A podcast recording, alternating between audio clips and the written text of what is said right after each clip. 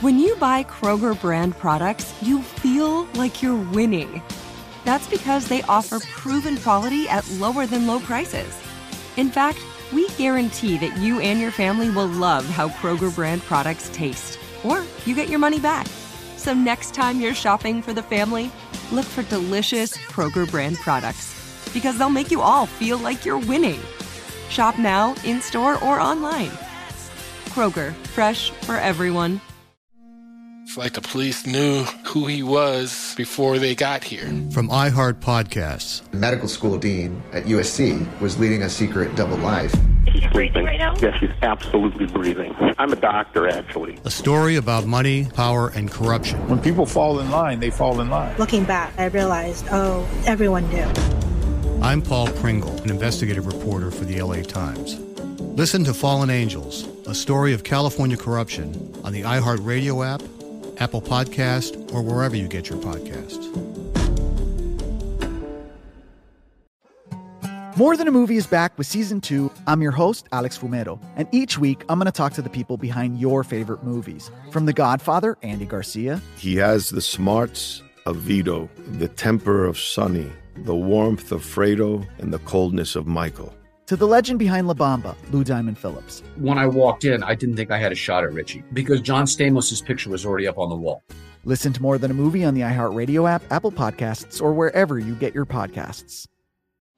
Discover a new educational and interactive podcast, Stories for Kids by Lingokids. Our episodes are packed with fun activities, right, Elliot? Oh, yes! We went shape hunting around the block and we found spheres and cubes on the street. That was great fun. Join Stories for Kids, the Lingokids podcast, inspiring you to learn while having fun. Listen to Stories for Kids on the iHeartRadio app, Apple Podcasts, or wherever you get your podcasts.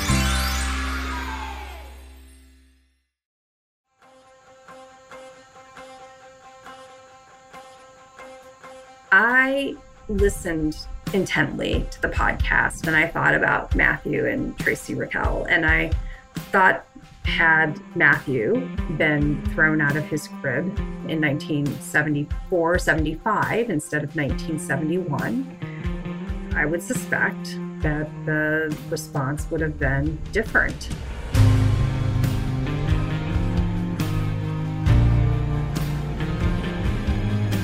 I'm Nancy Glass, and this is Burden of Guilt. Bonus episode number one. Let's go back to 1974. In 1974, People magazine published its first issue with actress Mia Farrow on the cover. It was also the first time UPC codes appeared on packaged goods. And that summer, the Watergate scandal forced President Richard Nixon to resign. But a few months before that, he signed a groundbreaking piece of legislation, the Child Abuse Prevention and Treatment Act, known as CAPTA. CAPTA established a national definition of child abuse and provided federal funding to each state to prevent, identify, and treat abuse and neglect. So the question is why did it take so long for the federal government to put rules in place? I posed that question to Dr. Mical Raz, a physician and professor in public policy and health at the University of Rochester. I think a lot of people pinpoint the interest in the history of child abuse to the 1962 article by C. Henry Kempe, who described a syndrome that he called the battered child syndrome. And this described a few cases of children who were intentionally hurt by the very people who were supposed to care for them. And this helped guide policy. Dr. Kempe's revolutionary study was published in the Journal of the American Medical Association. It shed light on something that had never really been in the public discussion before child abuse. His research showed how parents would switch doctors, falsify medical histories, and express concern for injuries that they themselves had caused. X rays confirmed what no one wanted to believe parents and foster parents were beating and sometimes killing their own children, often under the age of three. And these stories were, you know, heartbreaking and kind of shocking. The idea that people were supposed to care for kids might hurt them. After Dr. Kempe's 1962 study recognized child abuse as a medical condition, that's when change started to happen. By the end of the 60s, every single state had passed a mandatory reporting law, which did not exist generally prior to that. Georgia, for instance, passed its first law in 1965, and states kind of bring together who should be reporting, what situation should be reported. The state of Georgia, where Matthew Golder and his family lived, required doctors, nurses, and public welfare workers to report suspected abuse of children under the age of 12 to the police or any child welfare agency. But in Matthew's case, no one really questioned the story that he was found comatose.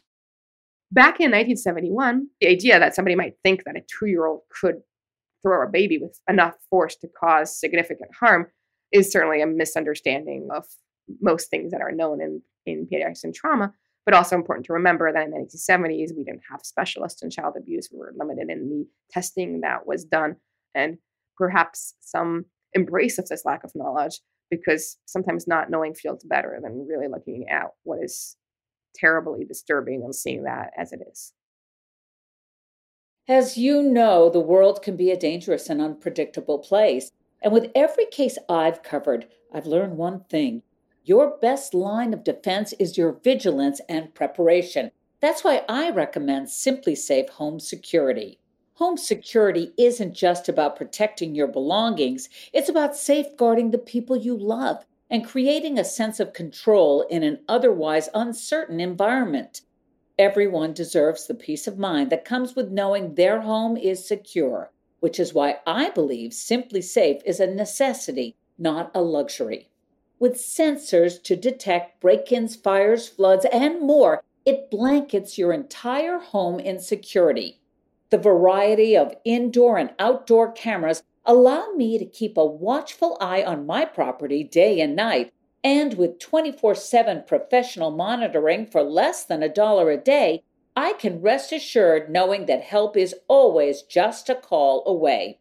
With no contract and a 60 day money back guarantee, you can try SimpliSafe risk free. Don't absolutely love it? Send the system back for a full refund. Get 20% off any new SimpliSafe system when you sign up for Fast Protect monitoring. Just visit simplisafe.com slash guilt. That's simplisafe.com slash guilt. There's no safe like SimpliSafe. Are you ready to fight back against crime? Hi, guys. Nancy Grace here, host of podcast Crime Stories with Nancy Grace. I've dedicated my life to fighting crime and helping crime victims. For a decade, I prosecuted violent felonies, personally investigating, prosecuting, and covering literally thousands of cases. It's so easy to think it will never happen to me or my family, but that is simply not true. Every day on Crime Stories with Nancy Grace, we shine a light on unsolved homicides, heat up cold cases, and help find missing people, especially children. We speak with family members, investigators, CSI, reporters, and experts in every field. Every day is a mission. Every day is a chance to stop crime and keep one more person safe. Listen to Crime Stories with Nancy Grace on the iHeartRadio app Apple Podcasts, or wherever you get your podcast. In the recent history of documentary filmmaking, one scene stands out above all the hot mic bathroom confession of Robert Durst in The Jinx. Now, the person responsible for that moment, Sareb Kaufman, stepson of the victim, friend of the murderer, star of the documentary, for the first time ever, shares why he believes you're watching the furthest thing from the truth on this exclusive episode of Murder Homes. Listen to Murder Homes on the iHeartRadio app, Apple Podcasts, or wherever you get your podcasts. Ding dong, Las Culturistas calling. iHeart Podcast Awards 2023 Podcast of the Year, Las Culturistas, with SNL's Bowen Yang and comedian Matt Rogers. There's stuff happening in 2024 that we really need to address. Pop culture and huge guests like the latest episode with Dua Lipa! The more I think about it, the more scared and nervous I get. Listen to the newest episode of Las Culturistas with Dua Lipa and all episodes on America's number one podcast network, iHeart. Open your free iHeart app and search Las Culturistas to start listening. Jan Barry Sandlin ultimately was responsible for beating little Matthew and causing his death. I'm going to play some testimony that you didn't hear in the podcast earlier. It comes from Dr. Joe Burton, who became the medical examiner in the county a few years after Matthew died. During Jan's second trial in 1998, Dr. Burton was asked about his training and experience identifying child abuse back in 1971. First, let me add that I had no exposure that I even recall in medical school about specifically child abuse, but I did when I was doing my fellowship in forensic pathology because we were asked as pathologists to decide how people were injured children, adults, old people. But it was very minimal back at that time. So, in the last two decades, a tremendous amount of information has been brought forward about all types of child abuse, about radiographic changes that are present in child abuse cases, about interpreting patterns of injury, and mainly about making healthcare providers more aware of cases where child abuse may exist. Let's talk about something else that absolutely floored me. The DeKalb County coroner listed Matthew's death as accidental. But here's the thing that coroner in 1971 had absolutely no medical training, zero. Here's more testimony from Dr. Burton. Every county in the state of Georgia has an elected coroner, and in 1971, the coroner had to be 18 years of age and could never have been convicted of a felony. You could be the coroner if you ran and were elected. And the coroner had the power, at least, to determine what type of investigation might be done in a death. The coroner could write on the death certificate, and still can, a cause of death, a manner of death. In this case, DeKalb County in the early 1970s utilized the Fulton County medical examiner's doctors just to do autopsies. So there was no real investigation of death. Dr. Burton was then asked if he was surprised Matthew's death was listed as accidental. It's unfortunate, but not surprising. There was no coordinated investigation of death in DeKalb County at that time. It was disjointed. Unfortunate, but not surprising. That's tough to hear, but that's where things were at in 1971. No one really questioned what happened because no one was trained to ask, and there was no coordinated effort to ask. There was no correlation of data between the pathologist, police, the coroner, physicians in the hospitals. It was a very disorganized way to try to arrive at sometimes complex answers about what happened to someone.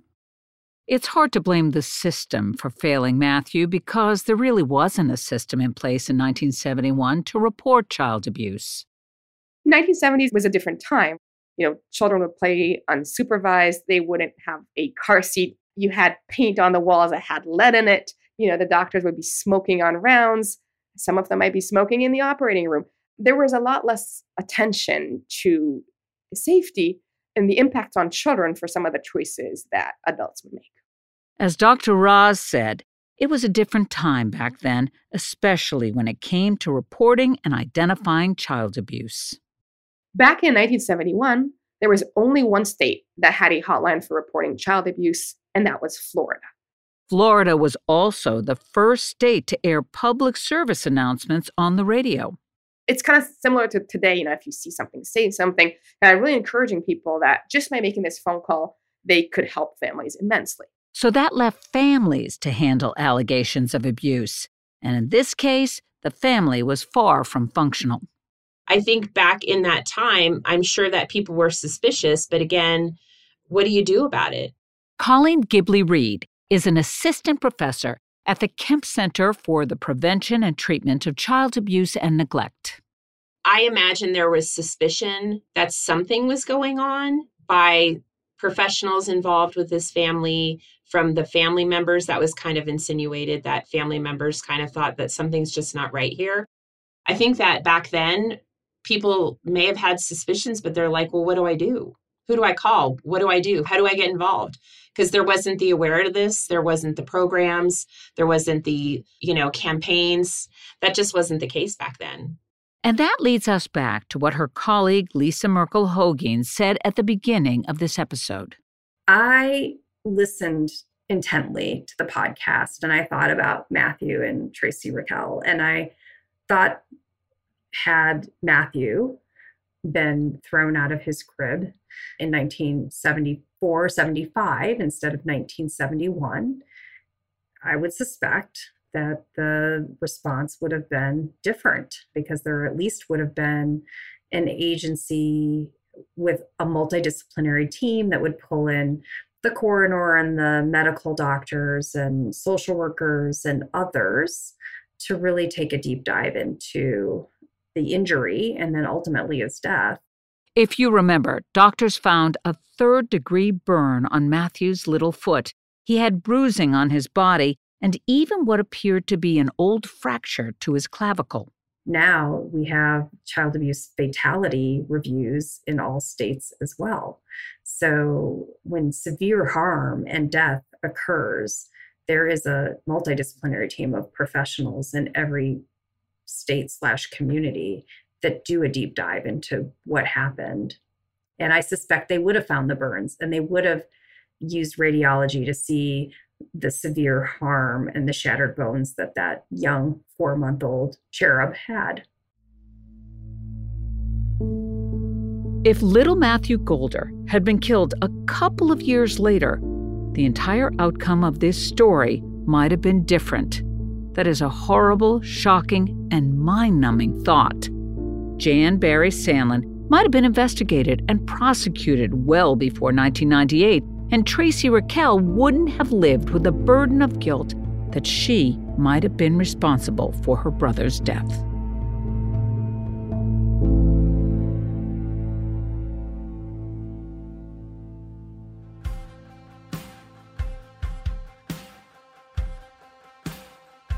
Stay tuned for Burden of Guilt, the documentary coming in 2024 and airing only on Paramount Plus.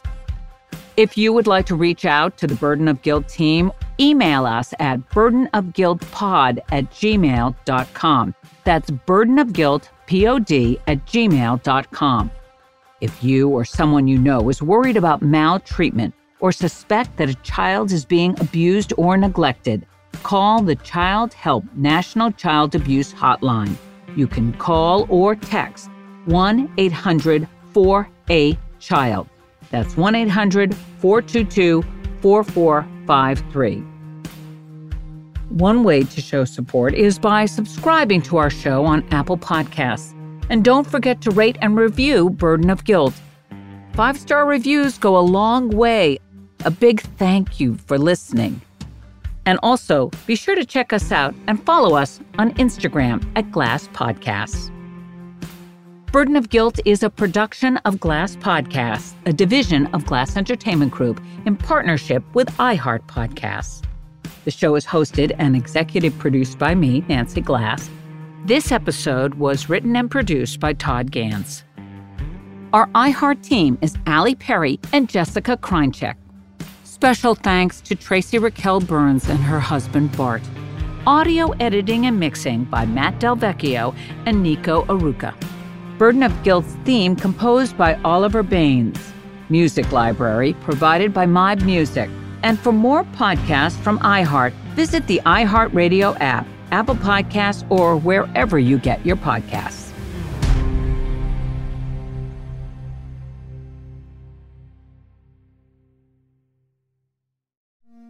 It's like the police knew who he was before they got here. From iHeart Podcasts. the Medical school dean at USC was leading a secret double life.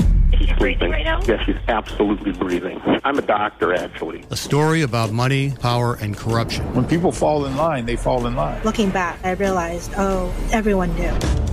I'm Paul Pringle, an investigative reporter for the LA Times. Listen to Fallen Angels, a story of California corruption on the iHeartRadio app Apple Podcast, or wherever you get your podcasts.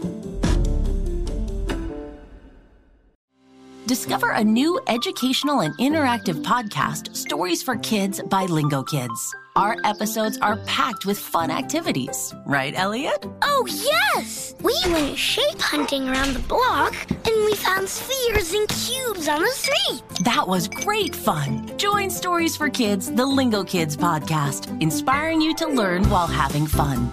Listen to Stories for Kids on the iHeartRadio app, Apple Podcasts, or wherever you get your podcasts. Hi, guys. Nancy Grace here, host of podcast Crime Stories with Nancy Grace. I've dedicated my life to fighting crime and helping crime victims. For a decade, I prosecuted violent felonies. Every day is a mission. Every day is a chance to stop crime and keep one more person safe. Listen to Crime Stories with Nancy Grace on the iHeartRadio app, Apple Podcasts, or wherever you get your podcast. Bring a little optimism into your life with The Bright Side, a new kind of daily podcast from Hello Sunshine, hosted by me, Danielle Robay, and me, Simone Boyce. Every weekday, we're bringing you conversations about culture, the latest trends, inspiration, and so much more. I am so excited about this podcast, The Bright Side. You guys are giving people a chance to shine a light on their lives, shine a light on a little advice that they want to share. Listen to The Bright Side on America's number one podcast network, iHeart. Open your free iHeart app and search The Bright Side.